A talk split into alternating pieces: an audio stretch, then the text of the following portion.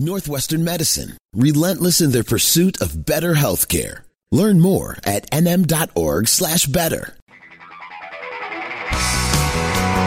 Chicago's afternoon news, 720 WGN. It's Tuesday. That means we get an opportunity to have the doctor in.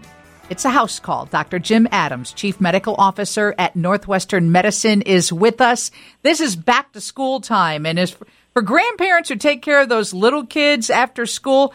How are you supposed to keep from getting every little disease that they bring home? You know what? It's back to the basics hand washing and uh, soap and water really takes care of most problems. Uh, and it's good for the kids to learn basic hygiene. Take off your shoes, wash your hands, wash your face. Take off your shoes. That's interesting too because they're tracking stuff in, huh? They are. It's easy. It's probably it's just a good habit to take off yeah. the shoes. Uh, Dr. Adams joins us on Tuesdays. It's sponsored by Northwestern Medicine, relentless in their pursuit of better health care. I don't know about if you have kids, Doc, but I'm telling you what, when, when my kindergartner I mean, it was my only child, and he would come home, and I got sick every time because they were. But since COVID, we've all learned a thing or two. Speaking of COVID, the update Illinois reports 3,800 new cases, seven deaths. Tell me about the COVID 19 nasal spray. They say it could be a potential game changer. Is this something we can look forward to? Well, I do think we can look forward to it. Now, it's going to be a minimum two years away, but the early trials look good. Uh, just a simple spray in the nose, but it has to go through the full trials. Nobody's going to compromise full testing of safety and efficacy. They've got, but but they're they want to move this as far and as fast as they can, and I do think it's going to happen.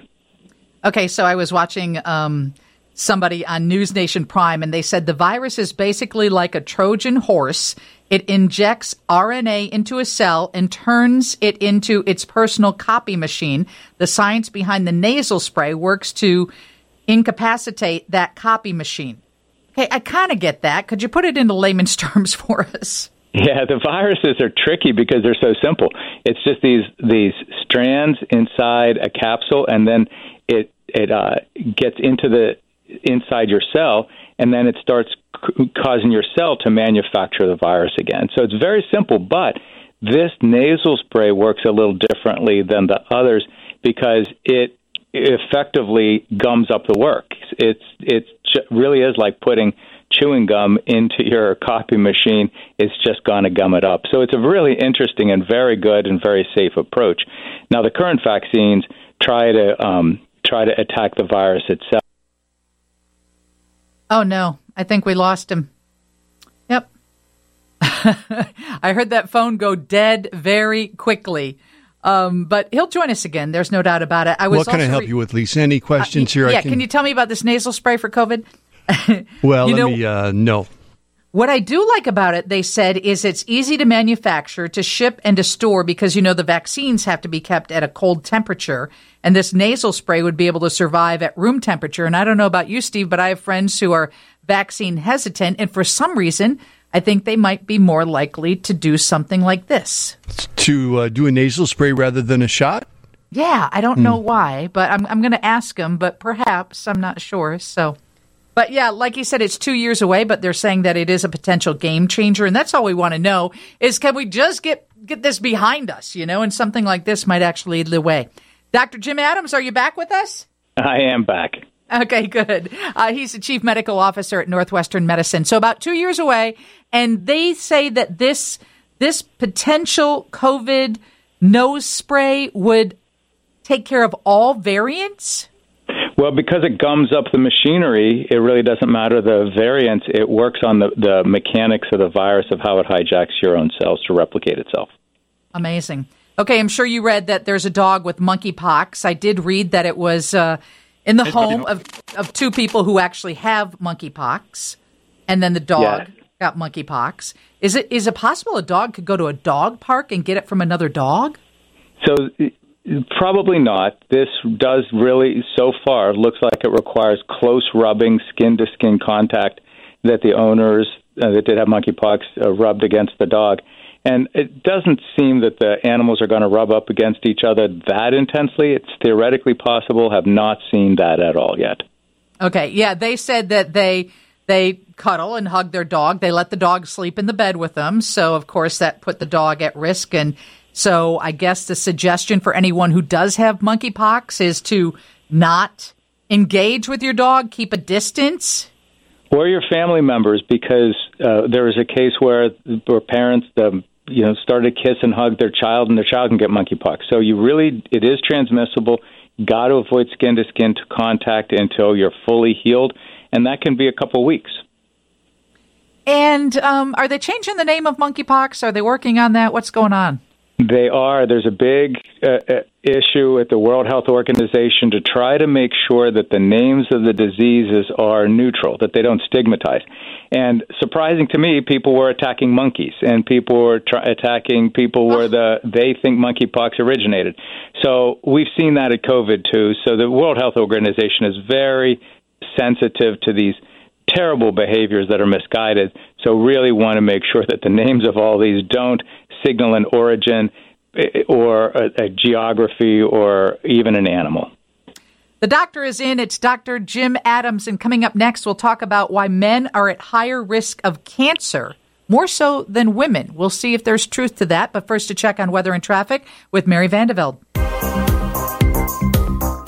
Chicago's afternoon news, 720 WGN. I'm Lisa Dent. Thanks for checking in this afternoon. Uh, according to a study that appeared in the journal Cancer, the only types of cancer less frequently diagnosed in males than females were gallbladder and thyroid cancer. So, is it true, Dr. Jim Adams, he's with us, he's from Northwestern, that men are at higher risk of cancer than women?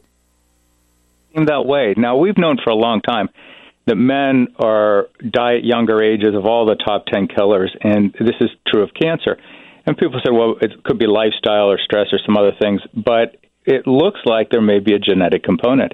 Women have XX chromosomes that, and there's there's spots on there that help the immune system combat cancer. And if those aren't working well, the men have higher risk of cancer, but the women have a backup copy that the men don't have. So it really does look like there's an explanation for why men genetically may be at higher risk for cancers. Interesting. Does it have to do with estrogen then? So, so, people hypothesized estrogen as a protective factor. There may or may not be truth to that, but it looks like there may be a genetic component. Now, we still know that um, lifestyle matters a huge degree, and exercise, eating right, high fiber foods, fruits and vegetables, all that stuff really is protective against cancer and should be done. But even when that's controlled for, it still looks like there's a genetic component, and people will figure out how to bolster the immune system to combat cancer. The biggest thing we can do is control lifestyle, and that matters for all of us. And, doctor, other than lifestyle, is it likely that perhaps men do not go to the doctor as quickly or as often as women do? Well, so there's truth to that also for sure, and um, early detection really is key. But even controlling for all of those things, there, there's there's these areas, these genetic um, indicators that does seem to put men at higher risk, which is all the more reason that men should go to the doctor early, should get their screening, and should live healthy lifestyles, exercise, healthy nutrition. Yeah, I saw. I, I, think if I'm reading this right, that it said they're at a 11% greater risk for esophageal cancer and a 50% greater risk for lung cancer. Right. right? No, that yeah, no, that's true. And even uh, now, smoking is a big explanation. But even even in the absence of smoking, uh, there's still lung cancers. That's and it's still more common, far more common in men. Interesting. Dr. Jim Adams, Chief Medical Officer at Northwestern Medicine, is with us. The hottest thing on the internet this week or over the past week was to text your mom. Mom, did I did I get the polio vaccine? And so I was thinking, did I get the polio vaccine? I don't know. Is that a concern for us since a case popped up in New York? Well, it should be a concern. Now, admittedly, more than 90% people are vaccinated against polio. None of us will remember it because we got four shots between two months and six years old. So we got it before first grade and entered first grade, and it is a mandatory vaccine. So the vast majority of us did get did get it, and we are protected. But there are still uh, in some states, five, six, seven percent of people did not get their polio vaccine and really do need it. The polio has been detected in several counties in New York State. We had thought we eliminated it uh, by 1979. It, was going away, and here now it's popping back up. People should have um, make sure you did get your polio vaccine. Yeah, and like you said, it's done when you're young, and isn't that required before children go to school? It's absolutely required for school entry, and that's why the vast majority of people do have it. And if you got your childhood shots, you got your polio, you're good. But the people who didn't get their shots, their families know it. Okay. So it is worth a question. A texter came in, said it took no time for them to come up with a shot for COVID. Now, all of a sudden, with the nose, they want to wait two years. What's going on with that? Well, the the um, the the speed of the shot still went through all the safety checks. And if the company can get funding as fast as the original COVID, they could accelerate that two year timeline too. But they've got to get tens of thousands of people into safety checks and then hundreds of thousands into safety and efficacy. It takes money and time.